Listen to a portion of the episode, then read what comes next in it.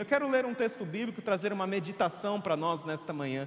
Sentado como você está, abra sua Bíblia, Marcos capítulo 4. Nós vamos ler a partir do verso 35 e nós vamos refletir oportunamente sobre crises, sobre a oportunidade das crises, sobre as oportunidades que as crises nos trazem. Marcos capítulo 4, a partir do verso 35, diz assim: Naquele dia, ao anoitecer, disse ele aos seus discípulos: Vamos para o outro lado. Deixando a multidão, eles o levaram no barco assim como estava. Outros barcos também o acompanhavam. Levantou-se um forte vendaval e as ondas se lançavam sobre o barco, de forma que este foi se enchendo de água. Jesus estava na popa, dormindo com a cabeça sobre um travesseiro. Os discípulos o acordaram e clamaram: Mestre, não te importas que morramos? Ele se levantou, repreendeu o vento e disse ao mar: Aquiete-se, acalme-se. O vento se aquietou e fez-se completa bonança. Então perguntou aos seus discípulos: Por que vocês estão com tanto medo? Ainda não têm fé? Eles estavam apavorados e perguntavam uns aos outros: Quem é este que até o vento e o mar lhe obedecem? Crises são inevitáveis. As crises dentro de nós, as crises fora de nós. Crises em nosso mundo por conta de catástrofes naturais, guerras, desemprego, doença. Crises são inevitáveis, as crises internas e as crises externas. É interessante pensarmos sobre a origem da palavra crise, porque é uma transliteração, a nossa palavra do português, ela é uma transliteração do grego que é justamente crises. A nossa palavra crise vem do grego crisis ou crisos, que significa separar no sentido de um rompimento com o estado anterior, como também depurar, como aquilo que se faz com ouro. É interessante também pararmos para pensar que o grego ele estabelece a raiz para um outro idioma, o sânscrito, que era uma língua ancestral falada na região do Nepal e da Índia em que as três primeiras letras CRI, K-R-I, significa literalmente limpar, limpar. É da onde vêm as nossas palavras do português para crisol e acrisolar. Crisol é o recipiente refratário onde se derretem os metais. E acrisolar é limpar, é tirar as impurezas. E assim são as crises. As crises são momentos de ruptura com o estado anterior, as crises são momentos de colocar à prova tudo, tudo aquilo que nós pensamos, todos os nossos valores, todos os nossos princípios. As crises, quando elas chegam, muitas vezes causadas pelas nossas escolhas desastrosas, muitas vezes causadas pelas escolhas egoístas e desastrosas de outras pessoas, muitas vezes causadas por circunstâncias externas que ninguém tem controle sobre elas, como catástrofes naturais. Mas quando as crises elas chegam, elas chegam para romper com o estado anterior das coisas. E nós olhamos para este texto e nós aprendemos algumas importantes lições quando os discípulos eles passaram por uma crise. Eu quero olhar para esse texto a partir de três quadros diferentes: a tempestade, os discípulos e Jesus. Olharmos para primeiro a tempestade, porque a tempestade que acontece aqui é no Mar da Galileia. O Mar da Galileia, você sabe, é um enorme lago de água doce de 21 quilômetros por 14 quilômetros. Ele está 220 metros abaixo do nível do mar, com montanhas que o cercam de até 300 metros de altura. Mas o interessante sobre o Mar da Galileia é que ao norte, distante 70 quilômetros, está o Monte Hermon, que tem uma altitude de 2.790 metros e ele está coberto por neve o ano inteiro. E o que acontece com o Mar da Galileia é o que a ciência meteorológica chama de uma tempestade perfeita, no sentido de altamente destrutiva porque é uma combinação de fatores climáticos que cooperam para uma tempestade, terrivelmente destrutiva. Os ventos que descem do Monte Hermon, ventos gelados, eles são jogados num nível abaixo do nível do mar, numa superfície quente, que é o Mar da Galileia, e ali, por causa das montanhas de até 300 metros de altura, faz um U, uma espécie de U, e aquilo gira em torno do Mar da Galileia, e ali se provocam tempestades as mais terríveis que nós temos notícias. E é nesta tempestade perfeita, no sentido de uma condição climática que é potencialmente destruidora e destrutiva, é que os discípulos estão inseridos. E inclusive esse termo tempestade perfeita tem sido usado pelas ciências econômicas, políticas, sociais, para dizer de uma série de fatores que trabalham em sinergia para produzir cenários caóticos. E talvez você viva uma tempestade perfeita na sua vida, no sentido de destrutiva. Uma combinação de fatores. Talvez a combinação de fatores seja desemprego com contas a pagar igual a desespero. Uma tempestade perfeita, talvez que você viva, é doença, mas não tem mais tratamento, como desesperança. Outra tempestade perfeita, baixa autoestima com término de relacionamento, como desamparo. Qual é a combinação de fatores que você tem vivido na sua vida e que tem contribuído para tempestades destruidoras e destrutivas? Uma combinação de uma série de fatores. E aí nós vamos para o segundo quadro desse texto, que são os discípulos. Porque é interessante nós olharmos aqui nesse texto, mantenha a sua Bíblia aberta, Marcos capítulo 4, em duas expressões que aparecem logo no verso 35, no primeiro verso que lemos. Porque é muito difícil para nós conciliarmos as tempestades da vida com a presença de Jesus. É muito difícil. Quando você passa por tempestades destrutivas na sua vida, desemprego, doença, casamento, família, é, rompimento com a, a sua vida e, e você passa por desespero, por desânimo, por desesperança, é muito difícil conciliar isso com a presença de Jesus. E aqui nós encontramos logo a, as duas primeiras palavras do verso 35, naquele dia. Que dia era aquele? Se você virar a página da sua Bíblia, você vai ver no capítulo 4 que foi um dia de intenso ensino de Jesus. Jesus ensinou naquele dia, por exemplo, a parábola do semeador, a candeia, a parábola da semente, a parábola do grão de mostarda, e naquele dia, quando os discípulos eles ouviram dos ensinos de Jesus, eles passaram por uma tempestade terrível, que eles acharam que iam morrer. Naquele dia. Naquele dia que eles estiveram na igreja, naquele ano que eles tiveram um compromisso maior com as coisas de Jesus, naquele ano, naquele dia, em que eles estiveram lá, eles passaram por uma tempestade terrível. Eles estiveram com Jesus o tempo todo. Eles ouviram ensinos preciosos de Jesus, mas eles passaram por uma tempestade terrível. Como conciliar andar com Jesus com passar por tempestades? Mais a mais. Porque a segunda expressão do verso 35 que nós lemos é: vamos para o outro lado. Ou seja, entrem no barco e vamos para o outro lado. É Jesus quem está dizendo isso. Ou seja, piorou. Porque a tempestade que eles passaram, eles estavam literalmente no centro da vontade de Deus. A gente gosta de ficar usando essa expressão, né? Centro da vontade de Deus. Então, eles estavam no centro da vontade de Deus porque eles entraram no barco porque Jesus mandou, e eles estavam indo para o outro lado porque Jesus mandou, e eles passaram por uma tempestade. Quando eles estavam na tempestade, eles falaram assim: Senhor, nós vamos morrer. Ou seja, você andar na vontade de Deus não faz com que você fique livre de tempestades na sua vida. Você vai passar por desemprego, você vai passar por situações complexas, você vai passar por situações em que você vai olhar assim: meu Deus, eu não tenho para onde correr.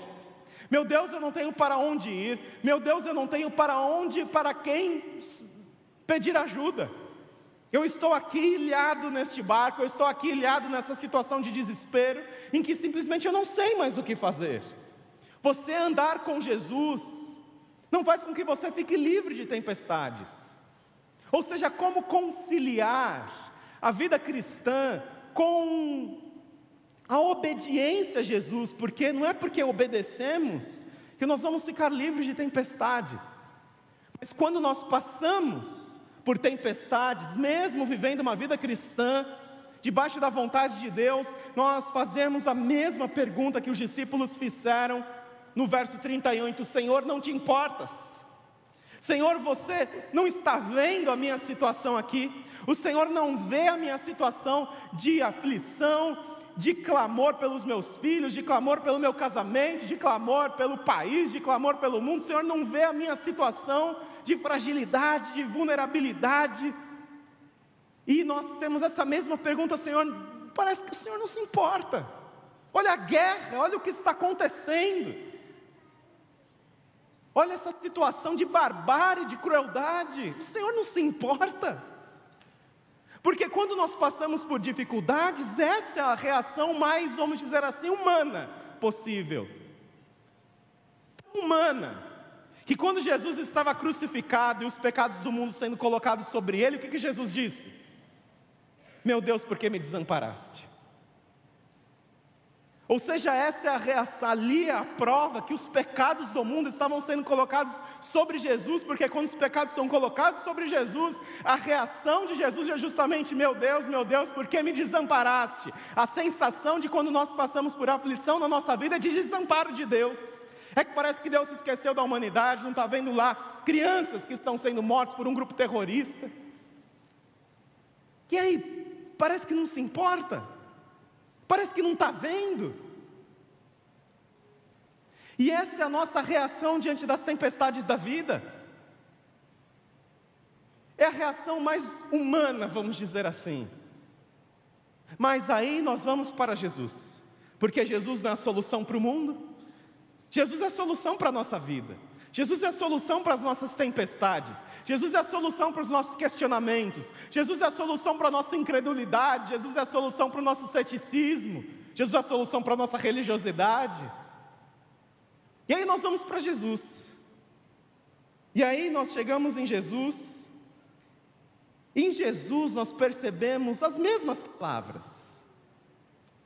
Porque Jesus disse para os seus discípulos: Vamos para o outro lado. E quando, em meio à tempestade, os discípulos vão pedir socorro para Jesus, Jesus está o quê? Dormindo. Jesus está o quê? Vocês não estão dormindo, né, gente? Jesus estava, Jesus estava, Jesus estava o quê? Dormindo. Jesus estava dormindo, não vocês, vocês não estão dormindo, tá bom? Jesus estava dormindo. E os discípulos interpretam o sono de Jesus como? indiferença, apatia. E muitos entendem que a oração é colocar um Jesus parado em movimento. Alguns pensam que é isso, a alavanca que move a mão de Deus. A mão de Deus está lá parada, a oração vai mover a mão de Deus. Não é assim a oração. Jesus está parado ali, ó, só esperando você pedir. Não é assim. O sono de Jesus não é apatia, o sono de Jesus não é indiferença, o sono de Jesus é o quê? Jesus disse o que aqui para os discípulos? Vamos para o outro lado. Jesus está o quê? Jesus está de boa. E não vamos, não vamos para o outro lado? Vocês não acreditam na minha palavra? Independente das tempestades, nós vamos chegar do outro lado. Independente das tempestades, de você achar que você vai morrer em meio às tempestades, de você achar que você está desamparado, que você está sozinho. Ei, eu disse para vocês, nós vamos chegar do outro lado, está tudo bem. Nós vamos passar, você espera o quê? Num mar da Galileia, onde acontecem as tempestades mais destrutivas do planeta Terra. Você espera o quê? A gente vai passar por uma aguinha por cima, uma aguinha por baixo, balança aqui, toma um dramin, toma dois, toma um Vonal Flash, 8 miligramas, eu teria tomado uns 10 Vonal Flash. É normal, a gente vai passar. A fé não te livra dos problemas. E Jesus ele está lá naquele barco. E essa é a lição, esse é o quadro que nós precisamos captar para a nossa vida. Que mesmo que você passe por tempestades, e você vai passar por tempestades, Jesus ele está lá no barco junto com você, e ele disse o seguinte: vamos para o outro lado, e você vai chegar no outro lado. Você vai chegar lá. Você vai chegar aonde Deus quer que você chegue, porque o destino daquele barco, segundo as palavras de Jesus, não era o naufrágio. O destino daquele barco era chegar do outro lado. E aí Jesus faz uma pergunta para eles que é: por que vocês ainda estão com tanto medo? Vocês ainda não têm fé? É interessante Jesus falar assim: por que, vocês não por que vocês duvidaram? Ele não usa dúvida, ele usa medo. E é interessante isso. Jesus é intencional nas suas palavras, ele não usou porque ele lembrou só do medo. Ele é intencional porque a dúvida, a dúvida ela faz parte da fé. Os questionamentos fazem parte da fé. E, Jesus, e Deus está tudo bem com isso. Ele não é melindroso como você e eu, que as pessoas às vezes perguntam ou questionam, a gente fica, upa, né? Não, ele está tudo bem, tudo, tudo tão bem que ele permitiu um livro chamado Salmos, em que Davi, os salmistas, só escrevem, escrevem boa parte dos salmos, eles estão ali questionando, eles estão ali colocando a alma para fora. Tudo bem, os questionamentos fazem parte, mas o medo não.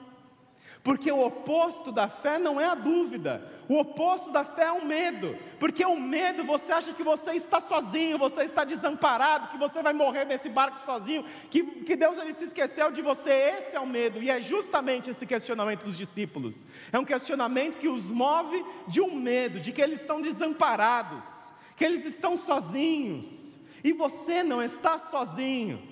Você não está desamparado. Jesus está no barco da sua vida. Se você o convidou para entrar nesse barco, ele está lá, ele não vai sair.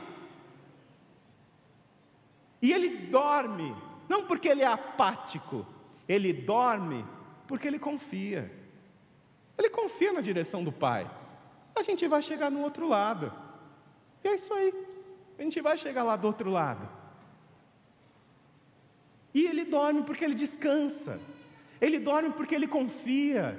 Ele dorme porque ele tem a tranquilidade de alguém que está debaixo da direção do Pai. As tempestades vão chegar, mas não é porque elas chegam e por causa das, intensidades das tempestades que nós temos medo achando que nós estamos sozinhos. Não, Jesus ele continua no barco. Jesus ele continua dirigindo os propósitos da humanidade. Jesus ele continua dirigindo os propósitos da sua vida, o destino é chegar do outro lado.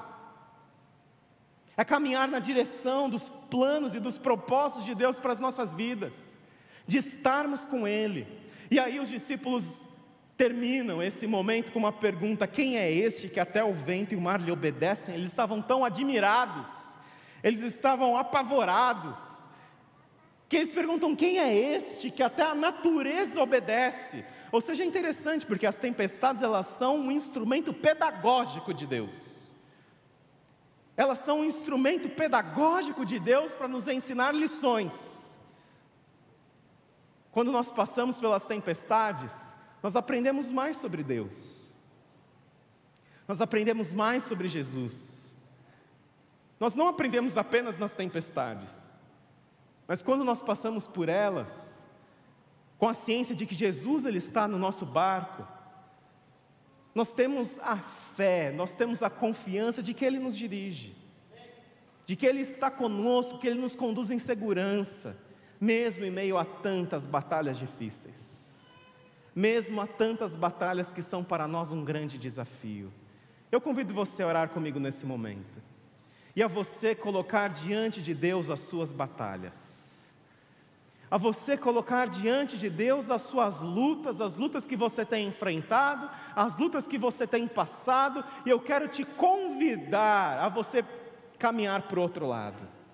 Eu quero convidar você nessa manhã a você colocar as suas dificuldades, se você tem uma batalha, se você tem uma luta, que tem sido quase que uma combinação de uma tempestade perfeita no sentido de destrutiva. Eu peço para que você saia do seu lugar e venha até aqui à frente. Se você quer nessa manhã colocar a sua vida diante de Deus, pode sair do seu lugar se essa é a sua oração. Você quer dizer, Senhor, eu coloco a minha vida diante de Ti. O Senhor sabe as lutas que eu tenho passado, o Senhor sabe as lutas que eu tenho enfrentado. E nessa manhã é a hora de você caminhar com a certeza que Jesus caminha com você. Deus abençoe você. Se há mais alguém, pode sair do seu lugar e pode vir para cá nesse momento.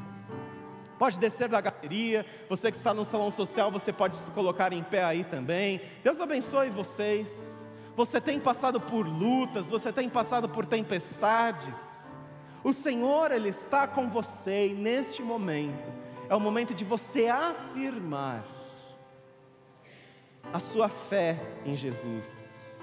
O perfeito amor lança fora o medo. É o amor de Deus é o amor de Jesus. Pode vir para cá enquanto a igreja está orando. Vocês estão orando. A igreja está orando nesse momento. Pessoas estão se consagrando, se rendendo aos pés de Jesus, pode sair do seu lugar. Deus abençoe vocês. Pode vir para cá e nós vamos ter um momento de oração. Senhor Jesus, eu tenho passado por situações complexas, eu tenho passado por situações de desespero, eu tenho passado por situações em que eu não encontro solução no fim do túnel, a luz no fim do túnel. Eu quero nessa manhã colocar a minha vida diante de Ti. Eu quero nessa manhã colocar a minha vida diante do Senhor. Deus abençoe vocês.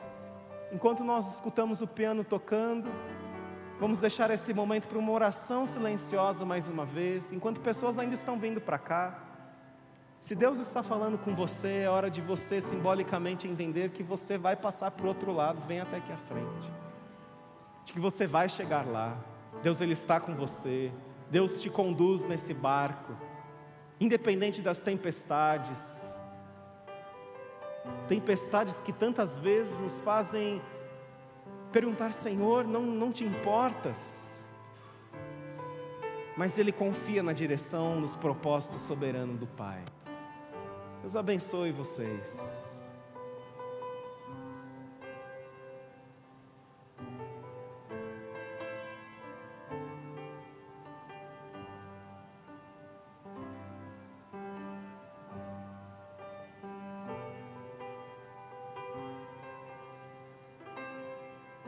Todos nos colocar em pé e orar. Senhor Jesus, nós te agradecemos porque é o Senhor quem nos dirige, é o Senhor quem nos move, é o Senhor quem caminha conosco, mesmo em meio às tempestades difíceis da vida. E neste momento em que nós colocamos diante do Senhor as tempestades que nós enfrentamos, as tempestades que têm caído sobre nosso mundo, Ó Deus, que o Senhor tenha misericórdia de cada um de nós. E que nós, como igreja do Senhor Jesus, possamos, ó Deus, proclamar aquele, aquele que caminha conosco, aquele que nos resgata, aquele que nos salva, aquele que nos redime e que faz se cumprir em nós os seus planos e propósitos soberanos. Em nome do Senhor Jesus que nós oramos. Amém.